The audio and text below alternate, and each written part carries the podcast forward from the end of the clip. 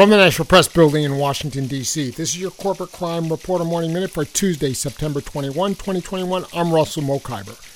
U.S. authorities are investigating whether payments by Raytheon Technologies to a consultant for the Qatar Armed Forces may have been bribes intended for a member of the country's ruling royal family. That's according to a report in the Wall Street Journal. A lawsuit in California dismissed last year on jurisdictional grounds included allegations that Raytheon had funneled around $1.9 million in payoffs through Digital Soula Systems, a Doha, Qatar based defense and security consulting firm that was part owned by a brother of the country's emir.